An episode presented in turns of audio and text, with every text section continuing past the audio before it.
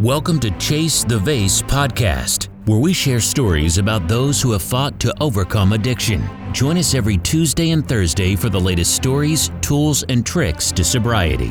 Now, here's your host, Brock Bevel. Welcome to another episode of the Chase the Vase Podcast. Man, I am here today with legendary Henry Ward, man. I don't know how else I can say it, but I know that right now you're experiencing, you're celebrating thirteen years of recovery, man, from alcohol and drugs. So number one, man, let's throw you some love on that. Congratulations, brother. Thank you so much. Appreciate that. And just to let the world know, Boston Bob is kind of our connection, uh, kind of our connection, our go-between. So Henry and Brock, we're throwing out some love to Boston Bob out there in Boston. Thank you for what you're doing too. What's up, Bob? Yeah, man. Bob's also an ex-law enforcement. That's where we kind of uh, got together, both in recovery. So I'm excited to hear your story, Henry, but we always uh, like to share, give a shout out to the first responders out there who are battling, who are getting their asses kicked right now. We thank you. We we love you. We support you. And, and this is one of the reasons we do this podcast, to, to give back to them and to support them. So Henry, man, I'm looking at your website, so I just want to, like, as everybody's hitting this and, and listening to the website, I want them to go to w w w dot running without the devil dot com so they can see what you're about. You are a runner, okay? Here, I, I need to preface this first. You are a runner in Arizona. Yes. You know, just like in Boston, I grew up in Boston, Massachusetts, and um you know, we have the cold weather, we have the extreme cold, the, the winter, the winds, and all that good stuff. And if you want to run, you want to run outside, you got to deal with that. So uh, right now I have to deal with sixty-five degrees, partly cloudy, and, you know, forty-five in the night, not so bad. But, you know, in the summer, it's pretty tough. It it gets up to, uh, I think the most I ran was one hundred eighteen in the daytime. Um, I've done some events in the summer. I signed up for Hot Foot Hamsters, a twenty-four hour race this year, and it was outdoors around a five hundred meter track around a mansion. So you uh, you find a way to get it done. You know, it's uh, you have to, you can't, the sun's not going to go away. You have to find a way to, to manage around it or to keep your core temperature down. But what can I do? Yeah. So for all of us non-long runners, what's harder running, the cold or the hot? Oh, definitely the hot. Definitely the hot. I think it's easier to warm up. You can go indoors and, you know, warm up. We'd go into Dunkin' Donuts and use the hand warmers and dry off our clothes and that type of thing, our, our mittens and our hats and our gloves and our hats and stuff. But yeah, it's really difficult to get your core temperature down. And of course, your heart rate goes up. When it's colder, you're not sweating as much and your body works, my body works much more efficiently. I feel like days like today, I can run forever, but Um, in the middle of the summer, not so much. You know, you're carrying more water typically, unless you're going around a five hundred meter track, because you have uh, an opportunity for an aid station every three or four minutes. But, you know, if you're going long distance, you're going on an adventure in the mountains, on the trails, you have to carry a lot more water, right? Maybe three liters, five liters, depending how far you're going to go, how long you're going to be out. So that'll slow you down too. But yeah. Yeah, man, this this makes me giggle a lot. I don't know if you read the book Can't Hurt Me by, by uh, Goggins. Yes. Okay, so you, you remember the part where he's talking about you got to have that mental edge when it's freezing cold? He was in New York running, and he was trying to teach the guy how to, like, be mentally tough. And when you, it's supposed to be sunny and sixty-five, when it's like eight degrees outside, right? You're running in your shorts and, and cold. But he goes, hold on a second. Does that work with the heat? He goes, nah, man, it's just effing hot.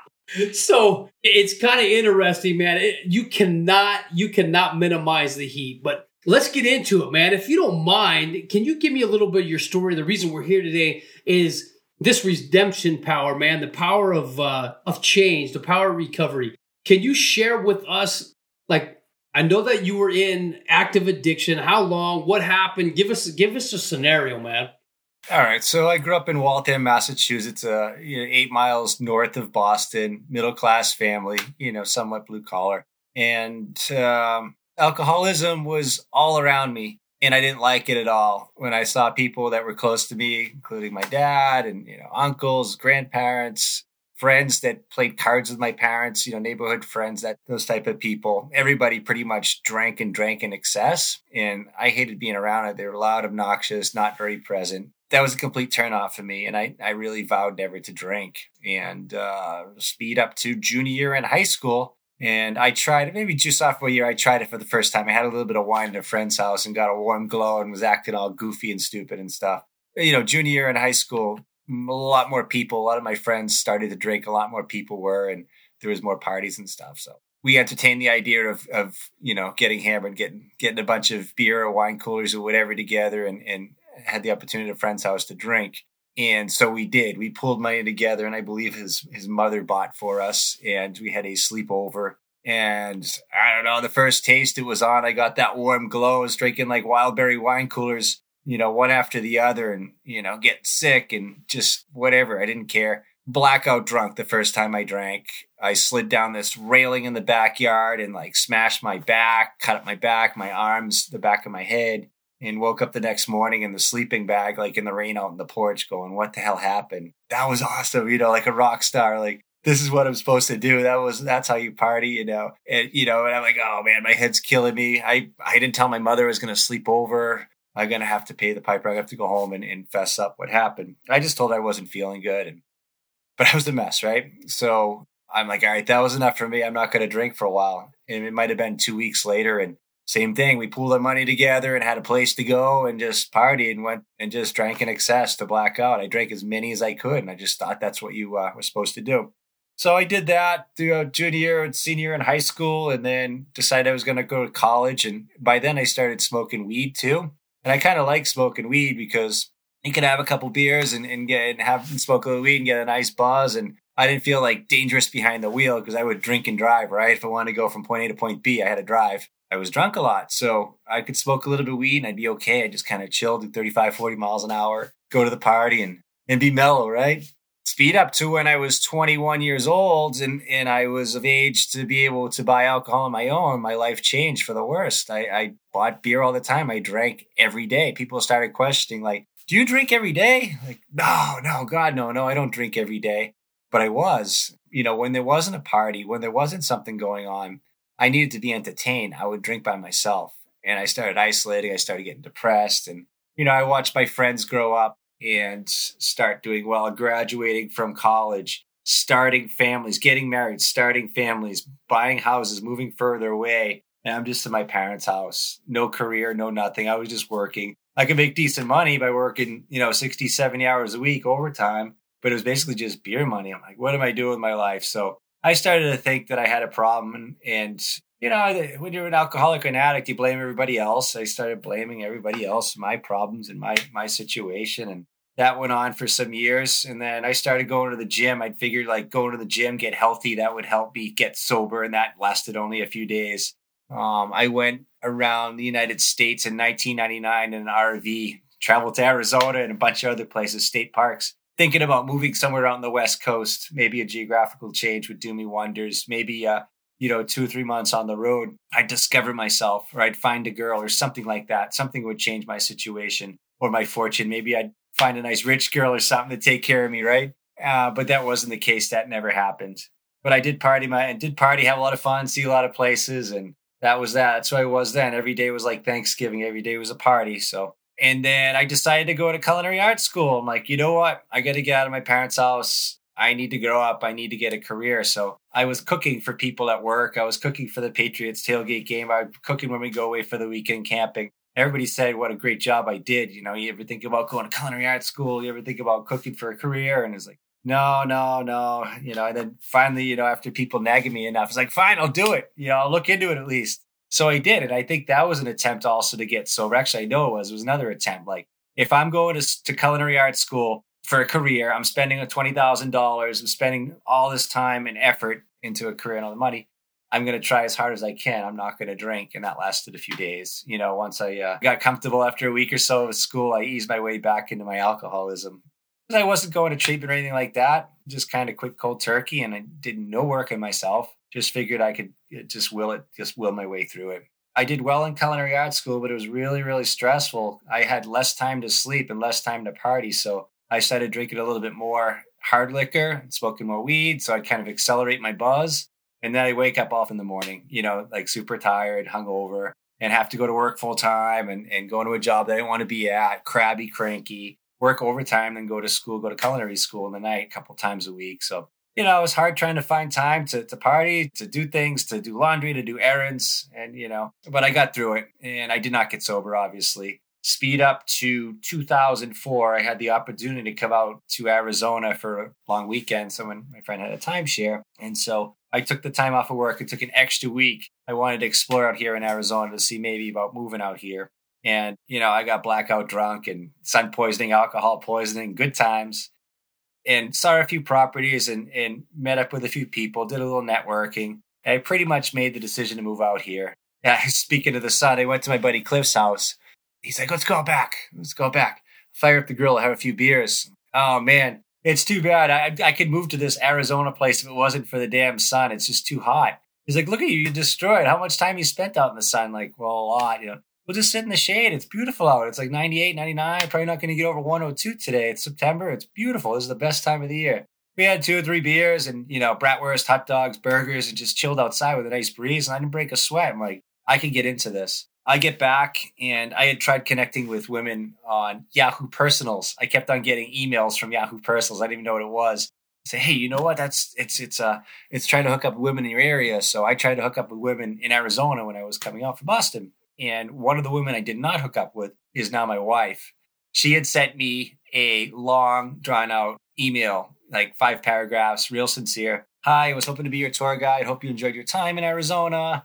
You know, if you decide to move here, let me know. I'd love to connect with you. Sorry I missed you. I was moving, blah, blah, blah, blah. With a lot of other nice stuff in between. And so I'm like, oh my God, that was super nice. So I connected with her. And then after a couple email exchanges back and forth, she asked me to call her and I called her.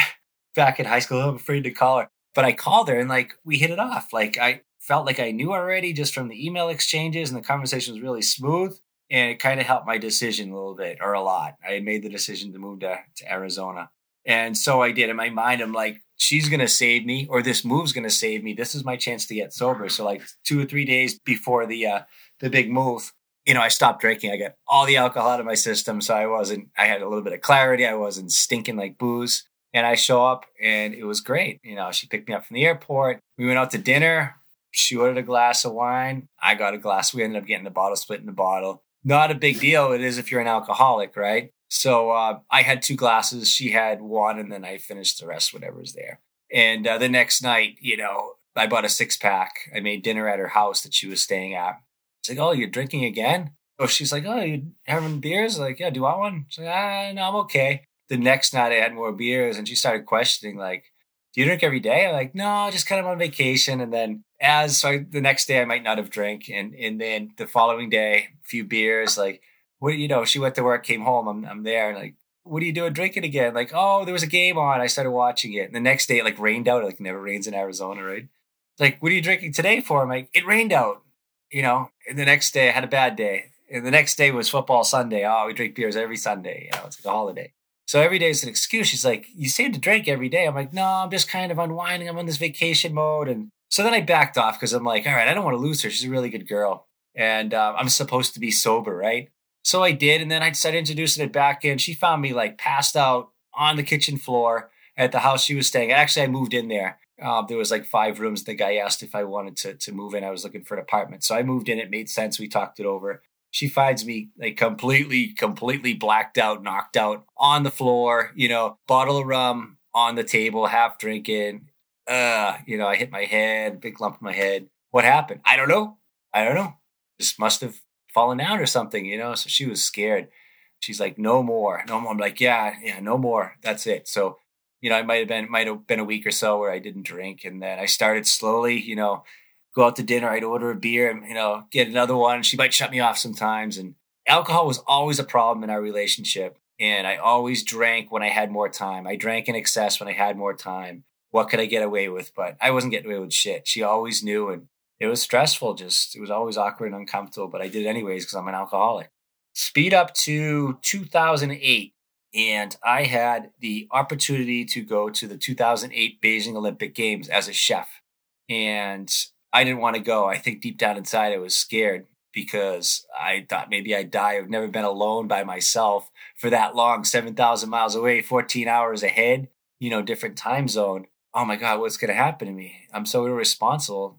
But I started going, started going to family counseling, went to, I was going to A A, And I thought I was in a good place, but I was only like, I was only lying to myself. I was just doing it basically to, to save the relationship, you know, as I look back.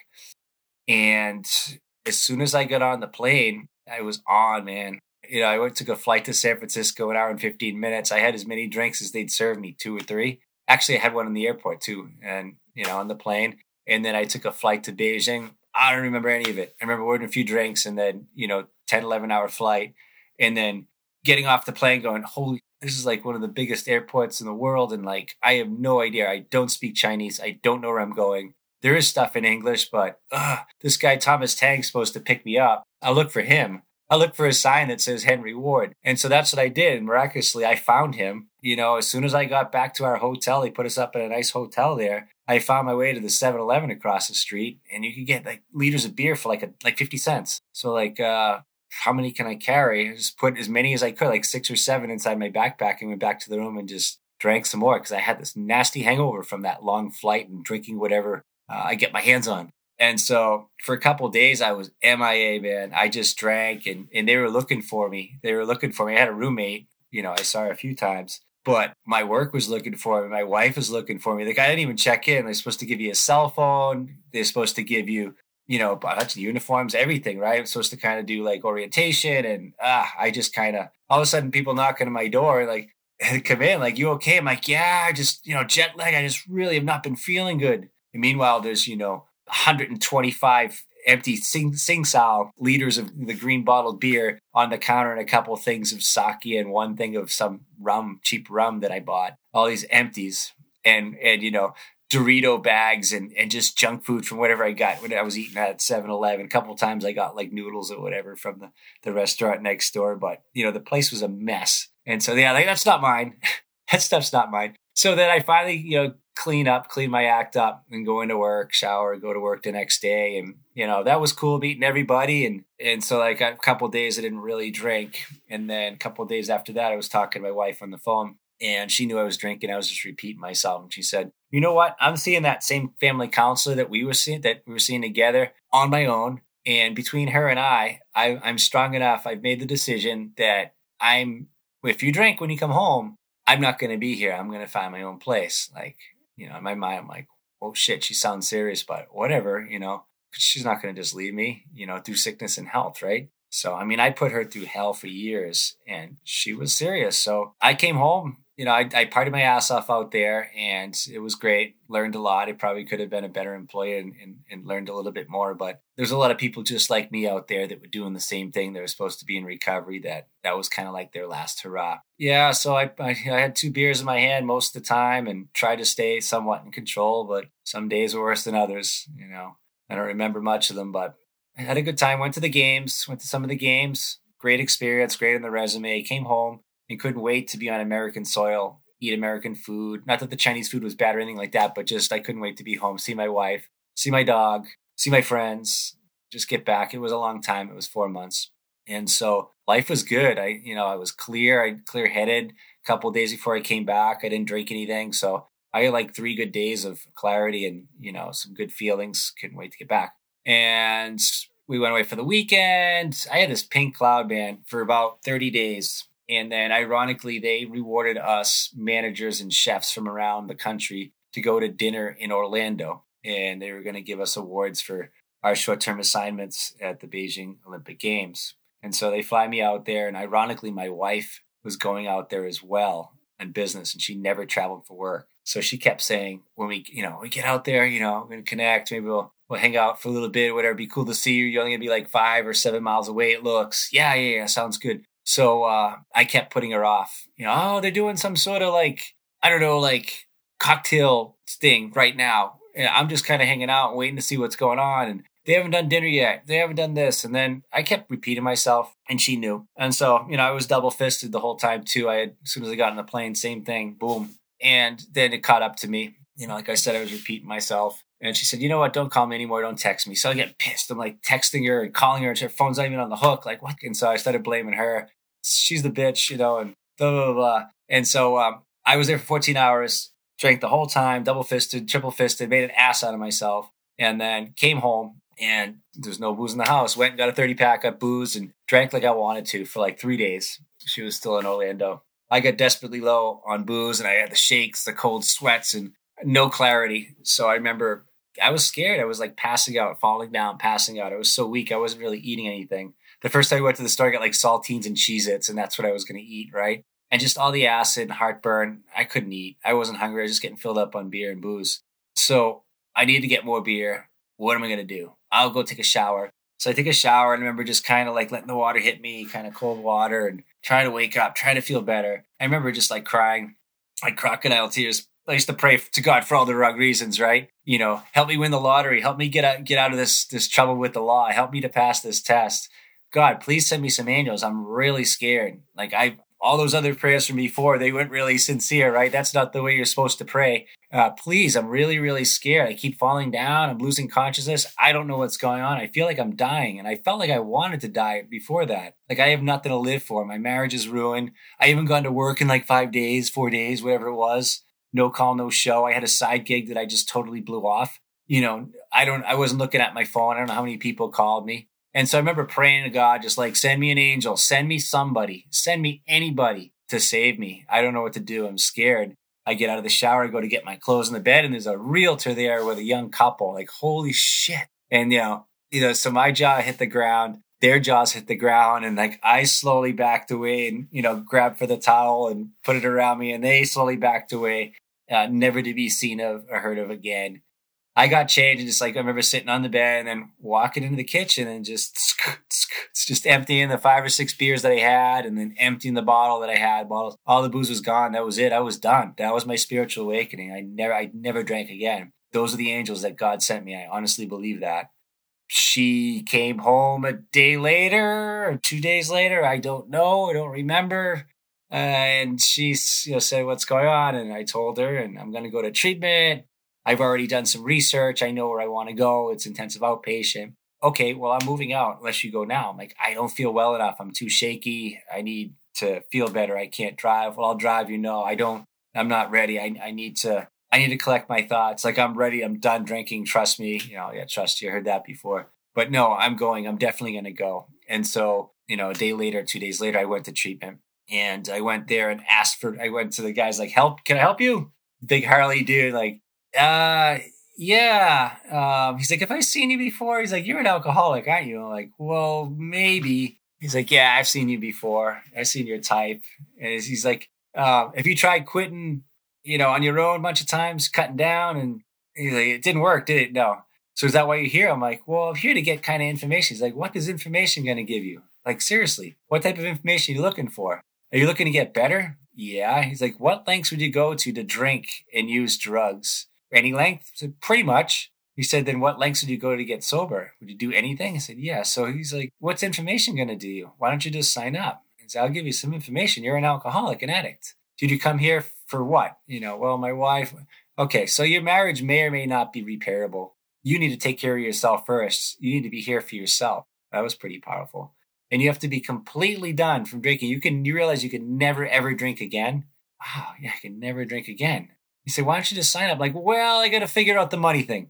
Well, I got to talk to insurance. Well, I got to talk to work. He's like, all the money in the world. It's your life, man. If it was a million dollars to save your life, to turn your life around, would you pay that? You know, over time, would you figure out a way to do that? I guess. Then money doesn't matter. Just sign up. I'm like, fine. This guy, shut up. You know, just like the, the Conor Yachts thing. Uh, I got, I'll sign up. Maybe, maybe I won't even, I won't, I'm not going to commit. Maybe I won't come. I won't commit. I won't commit the next day, the day after. I'll just sign up to shut this guy up, you know? But once I signed that paper and, you know, did the insurance, whatever, you know, the right to look in insurance, like a huge weight was lifted off my shoulder. That was it. Like, I was done. I'm like, the fight's over. The fight's over. Now it's time to to go into treatment. And so I did. And my wife got an apartment uh, for a year. I had the house, but we pretty much lived together still.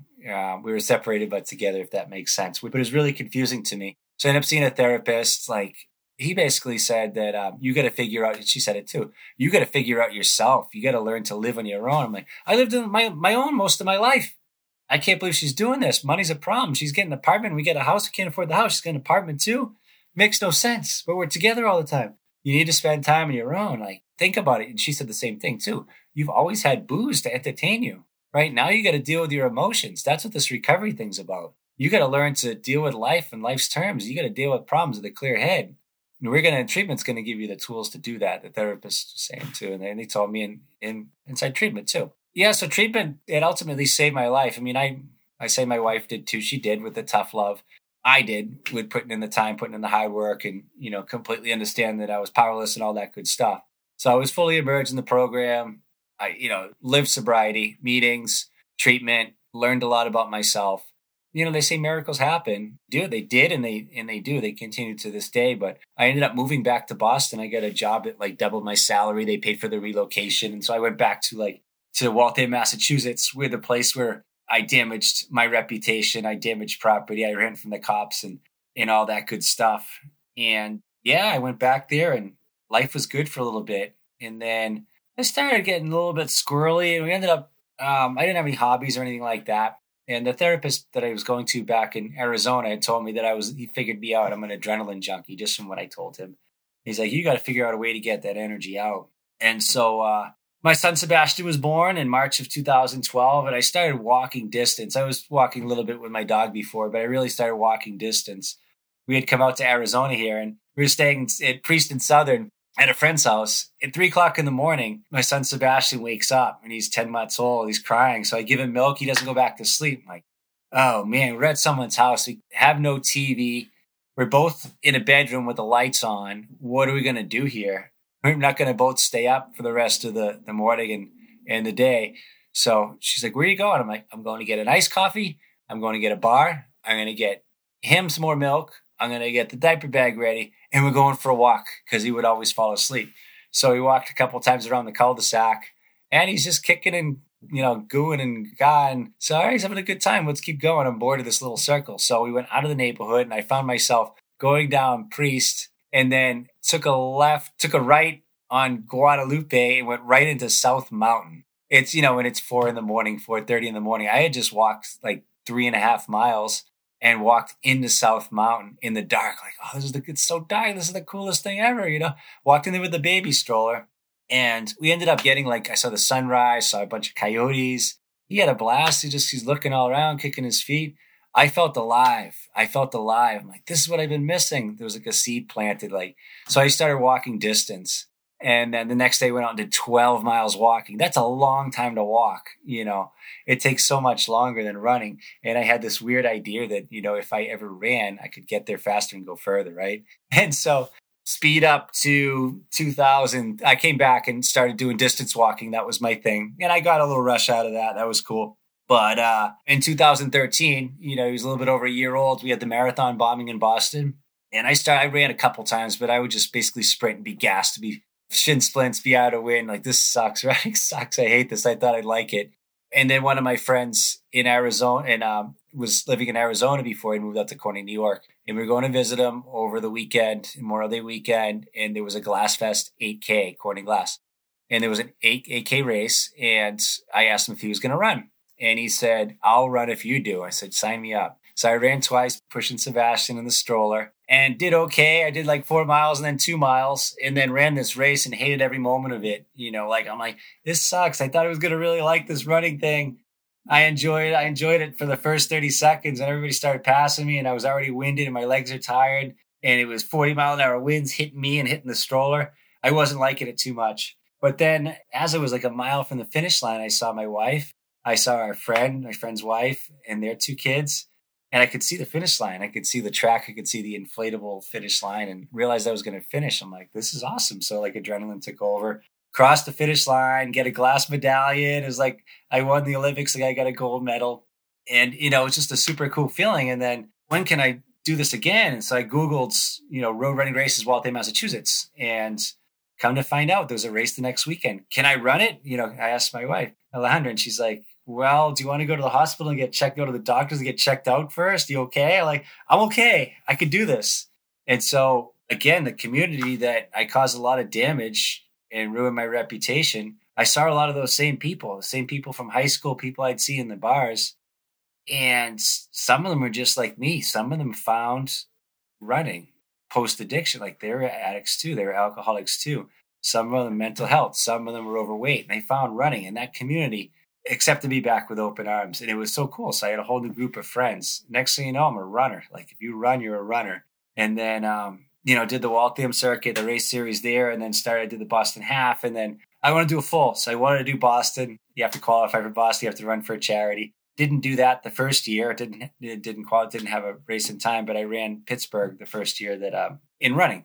May the next year, I ran the Pittsburgh Marathon. Hooked on the marathon distance, and then I found out in two thousand fifteen about this ultra marathon world. Like, hell would ever want to do that? Like, and I thought about it, me, you know, the addict. There's nothing in moderation, right? There's no finish line. We're always like searching for inches, search, searching for for the next big thing, searching for something else, more and more and more, right? So the more I thought about it, and the more I started looking into it, the more I wanted to do it. So I signed up, and it was life changing, you know. I did a fifty-four miler, met some really cool people, pushed myself beyond my perceived boundaries and barriers, and, and, you know, just had a really hard time. But, you know, I could always rely on, I always had a more difficult time back in my active addiction years, right? And there's millions of others, there's twenty-five million other Americans out there that are struggling worse than I am right now. I have tired feet. I, I have no energy. I, I'm nauseous. Uh, you know, my quads are killing me. My everything hurts. But that's nothing compared to what I used to go through, the mental pain that I went through, the stuff I used to put myself through. And I'm sure the pain that I put my wife through, my mother through, my sisters through, my brother through, and everybody else. So yeah, then I was hooked on the ultra marathon distance. And since then, you know, it escalated. I've the most I've done, I signed up for Cocodona two fifty. I completed one hundred twenty-seven miles. Last February, I did what's called Satan Sidewalk. I did a sixty-six point six hour treadmill event, and I did two hundred four miles in like three days. But I've done the hundred mile distance, I don't know, twenty times. I enjoy that time in my own head most of the time. And I enjoy the adventure. I enjoy the journey. And I do a lot of fundraising. And so what happens is a lot of my friends will, you know, tag along for a mile or two, five miles, twenty miles, thirty miles, forty miles, you know, a marathon, or just come out and see if I want something. You know, here, here's an ice cream. Here's some Swedish fish. Here's a taco. And it builds memories, and it creates dialogue about recovery and addiction. Some people out in those events have shared with me for the first time, with anybody for the first time, that they think they have a problem and they can confide in me, which is pretty cool. But yeah, no, I've done a bunch of those fundraising things too. And I really, I really enjoy the ultramarathon distance. And I really enjoy the ultramarathon community.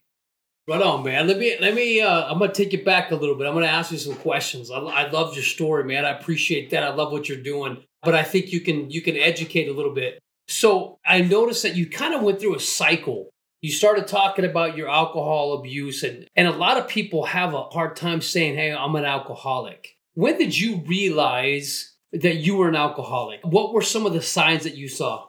So when I found myself, let's just say, I think I always knew, right? I've always had an addictive personality. Maybe that's why I didn't want to start too. But when once I was twenty-one, it became automatic, automatic that I was going to a liquor store most days af- after work. It's just, I was just there. I just did it without like autopilot, without even thinking. And like, like I said, every, every day was, was Thanksgiving. And like, if I didn't do that, like if I had to do something else, I'd be stressed out. Like if I got to get a haircut, or I got to go to the bank, or I got to do this, you know, that's cutting my drinking time. You know, maybe, maybe I have a problem. You know, if I, I have to drink every day, like, all right, well, I can't drink till after supper. That means I only have a few hours to drink. Man, what a bummer. Um, I found myself, you know, only really hanging around with people that did the same things I did. So, for example, you know, someone said, hey, let's go to lunch tomorrow. You want to go to Panera Bread? I'd say, nah, you know, I, you know, we go somewhere else. They, they don't serve beer. You know, you want to go to, uh, let's just say like the Thirsty Lion or something. Okay, let's go. Let's do it. You know, I was kind of only hanging around with people that did the same thing I did.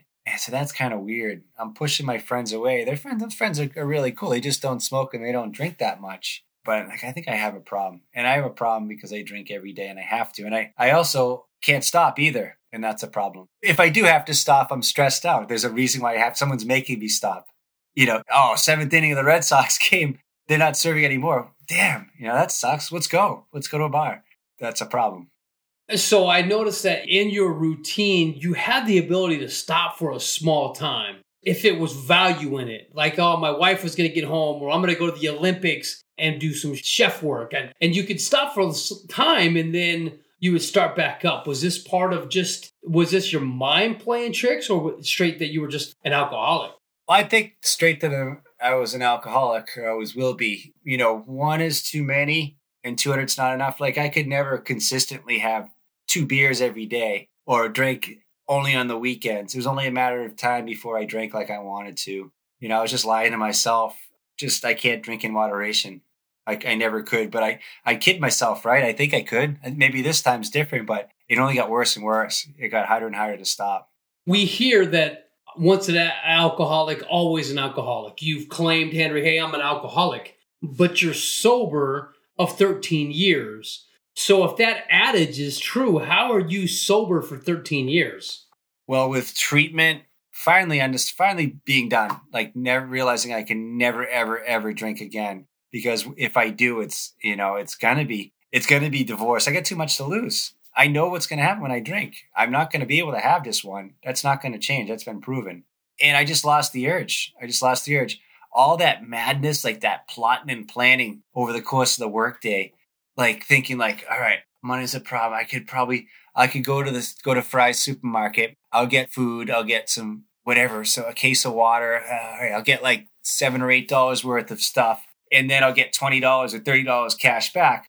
I'll get a six pack. I'll get a small bottle of rum and a pack of cigarettes. And maybe a scratch ticket to try to win some more money for drinking money the next day. And I think, okay, so I, how much time do I have? I got two, probably two and a half, three hours. If I leave work at one thirty, if I could clean my area up, I'm a chef, right? So if I can clean my work up, clean as I go, and I have a good day, I can get out of there by one thirty. You know, as opposed to two thirty. That'll give me an extra hour of drinking today. So I'm going to need a little bit more. So I'll get some filler beers too. So I just started, I'd go over this every day in my head. How much can I drink? How much time do I have? How much money do I have? How much can I get away with? You know, I got to take a shower. I got to brush my teeth five times before my wife gets home. I have to pick her up, right? I take a nap so that I could kind of sober up. I need time for a little nap. Set the alarm, set two alarms so I didn't sleep through it. A couple times I did. But all that madness, all that madness, just thinking about drinking, thinking and thinking, it all went away. I don't have that anymore. And that opened up a huge uh, area of my brain that was that was cluttered from before. But yeah, no, I don't have the I don't have the urge. And I do a lot of personal self-development. I don't do a lot of A A meetings, but maybe once a week, every other week online. Just I do a lot of podcasts, self-help podcasts. I read this like daily quote thing every day. I'll read the A A book, just different things like that. And then just surrounding myself with positive people. Like today I went running with my buddy Ray. We go every Friday and have our trail therapy. And we just kind of talk about our weeks and, you know, without whining and complaining, chin and moaning, it's more solution oriented. Surrounding people that are just like me, surrounding myself with people that are just like me or just, you know, a really good support system and foundation is, is crucial. You know, I can't thank my wife enough. She's, uh, She's the voice of reason. She stuck by me when she probably shouldn't. Same thing with my mother, you know, over the years, she probably should have kicked me out. But um, yeah, with the grace of God, man, you know, it's, I'm in God's hands too. I'm really, really lucky that I did lose the urge because some people don't ever lose that urge. You know, I've had drunk dreams and things like that, but I've never like been, oh, I feel like drinking or, you know, I've never gone to a party, but like, well, maybe I'll just have one. That's the biggest miracle, pretty much, you know, with the exception of my wife and my son. That's maybe it is the biggest because I actually it is the biggest because I wouldn't have my wife and I certainly wouldn't have my son. So, Henry, let's let's wrap up. And, and I want you to talk to me about this. Welcome to Running Without the Devil. I know you've written a book. It's on Amazon. This distant running, man, what you're doing in the future. I love it. You're making a difference one step at a time. You have this mission and vision. And if you don't mind, let me read your mission. It's to help people who are suffering from addiction get treatment and aftercare they need, and to emphasize running and physical fitness as a critical part of the recovery and maintenance plan. Man, I love that. So talk to me about this philosophy of running without the devil. Yeah, so I've had this philosophy for years, and finally the pandemic gave me the time to work on my nonprofit and my book. So the, the book, first of all, the book is uh, my story of early signs of addiction, active addiction years, treatment, aftercare, how I found running and how running has helped me. And I found that running has given me a platform to share my story uh, of recovery and hope. You know, honestly, I tell people if if I can run, like if you run, you're a runner, but if I can run, anybody can. If I could get sober, anybody can. If I could write a book, anybody can. But anyways, yeah, so the foundation, you know, treatment really worked for me. And the aftercare, you know, again, I got an education on myself. I really believe that it works. but you have to continuously work. There's no cure for addiction, right? There's no cure out there. There's no magic pill. Just like anything, like dieting, you know, here, take this, you know, this weight loss program, blah, blah, blah, blah, blah. It's a lifestyle change, right? I believe that you have to commit to, to a program, A A, treatment, aftercare. You have to do something, and you have to continuously work on yourself. You have to work on your character defects. Everybody has them, especially alcoholics and addicts. And then I, when I found running, before I found running, I kind of started diving into a little bit. I was a squirrely mess. I was kind of climbing up the walls. Like, I had all this nervous energy. The therapist told me too, right? That uh, I'm an adrenaline junkie. I had to get that energy out, and like, ride my bike didn't do it anymore. Rollerblading didn't do it anymore. Going to concerts, ah, going to the Patriots games, ah, it's not the same. You know, I used to do it. I was all messed up. It was still, if I went to a couple Patriots games, it was okay, but I didn't have that that ad- adrenaline rush or anything like that. So I needed to find something. And then I found running. So maybe you can't, maybe somebody can't run. Maybe running's not for them, but it works for me. But I do believe you have to find something, you know, it's some sort of hobby, something to keep your mind busy, something to keep your body busy. You know, walking might be okay for some people, but, you know, knitting, quilting, whatever it is, you got to keep busy. You got to find something. You got to find what makes you happy, what makes you move, what lights that fire inside. So what's running without the devil mean? So it's, you know, kind of an analogy. Like, the devil is alcohol. The devil used to be inside of me. You know, I'd go to the liquor store without even realizing the little devil. I say, like, remember Fred Flintstone, like the good Fred and the bad Fred, the little devil and the little angel one? So, you know, a lot of the times it, it's so easy to listen to the bad Fred, right? He's poking you and poking you, poking you with a pitchfork. Like, come on, dum-dum, just go. Just go to the liquor store. Go get, go get, go get messed up. And the other one's, now you know you shouldn't. You know, you're going to regret it later. You're not going to feel good. So that devil that was in me, I've run away from it. I left it in the past. It's not there anymore. The booze, the booze, the analogy of that. I don't run away from my problems. Like, I head on, take them on the chin, or, or uh, you know, I live life on life's terms. So recovery's taught me that. I don't have that devil in me anymore. Thank God. If we could find a way to, to get a hold of you, what's the best way? Facebook, Instagram, you're running with the devil dot com. What's the best way? Yeah. So if you go to w w w dot running without the devil dot com, I have an email contact there, but um, also it's Henry at running without the devil dot com, or on Facebook, I have Henry Ward Ultra Runner, and then I have Running Without the Devil page too. And then if you're looking just for my regular Facebook profile, it's um, like Facebook, blah, blah, blah, backslash Chef Henry Ward. And then Instagram, I'm also Henry Ward three and Running Without the Devil. So I'm mostly on Facebook, but I do Instagram too. Okay, cool, man. And I can see you. We can purchase some desert caps. We can purchase some gear on online from you. So I love it, man. This is great. Yeah, I got a new book coming out too. I got a children's book coming out called One Donut Too Many. In the animation, cartoonizing of characters phase, which is kind of fun. We're going to finish up the photo shoot and the uh, cartooning on Wednesday. And I would say maybe one more round of edits, and that'll be done. So that'll be out after the first of the year. But you can pre-order that on my website too. Yeah, man, we'll look into it. Hey, thank you, man. Thank you for doing what you're doing, for sharing your testimony, for just being, uh, making a difference one step at a time, brother. This is super cool. Congratulations on your thirteen years of sobriety. Keep chasing the vase, and appreciate your friendship, brother. I hope we, we connect soon. Absolutely. Thank you so much for your time, Brock. Congratulations on twelve years, too. Thank you, brother. You've been listening to Chase the Vase Podcast. Be sure to subscribe on Spotify, Anchor, or Apple Podcasts to get new, fresh, weekly episodes. For more information, please follow us on Instagram, LinkedIn, and Facebook, or visit our website, chase the vase dot com. Until next time, keep chasing the vase.